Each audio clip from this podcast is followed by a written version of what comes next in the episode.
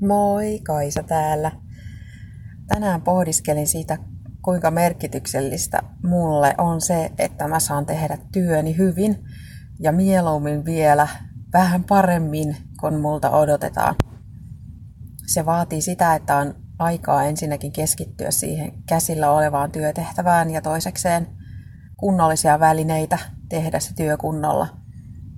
Ja jos vielä haluaa ylittää itsensä niin sanotusti, niin usein se vaatii nettiyhteyttä, jonka kautta voi tarkistaa jonkun asian, mihin ei osaa suoraan vastata. Jos ajattelee nykyistä työelämää, niin monessa paikassahan on se tilanne, että pitäisi tehdä, tuntuu siltä, että pitäisi tehdä useaa asiaa yhtä aikaa. Tai johto antaa ymmärtää, että pitäisi saada aikaan enemmän kuin mihin on aikaa. Eli siis se edellyttäisi sitä, että pitäisi ikään kuin tehdä montaa asiaa yhtä aikaa, vaikka onhan se todistettu moneen kertaan, että tekemällä yhden asian kerralla ja keskittymällä siihen saa itse asiassa kaikkein eniten aikaan lyhyemmässä ajassa. Mutta monessa työpaikassa on se tilanne, että on paljon häiriötekijöitä, jotka katkaisee sen keskittymisen. Saattaa puhelin soida, tai joku tulee kysymään jotain, tai joku laite piippaa ja vaatii huomiota. Ehkä sellaista, mikä pitää heti tarkistaa, joku viesti esimerkiksi.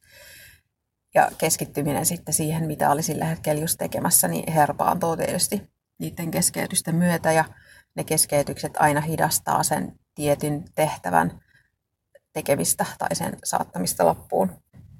Ja tuntuu, että tämän asian takia nimenomaan, niin vaikka osaisi sen työnsä kuinka hyvin, niin ei pysty tekemään sitä niin hyvin kuin haluaisi. Monessa paikassa lisäksi vielä niitä tehtäviä, mitä pitäisi saada tietyssä ajassa tehtyä, on niin paljon, että niitä ei pysty yksinkertaisesti tekemään kunnolla, koska ne olisi kahden tai kolmen ihmisen työt sen sijasta, että yksi ihminen tekee niitä.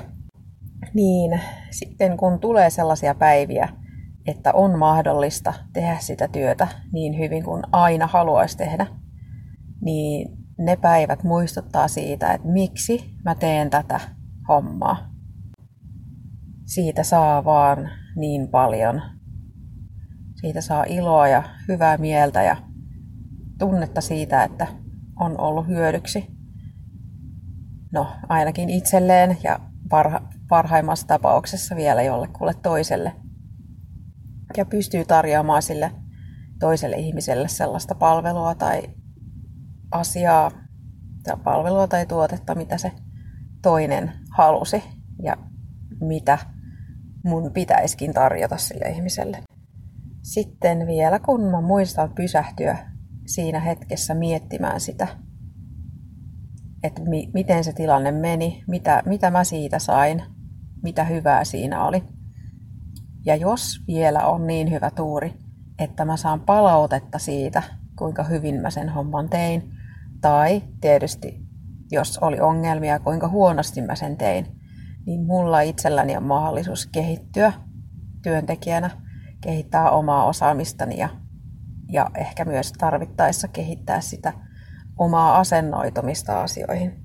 Ja näiden asioiden takia niin sellaisen työn tekeminen, josta itse pitää, on itse asiassa tosi tärkeää. Koska mikäpä olisi parempaa kuin se, että lähtee tyytyväisenä töistä kotiin. Sen työpäivän tehneenä niin hyvin kuin vaan ikinä pystyy. Kiitos kun kuuntelit. Toivottavasti sait tästä oivalluksia.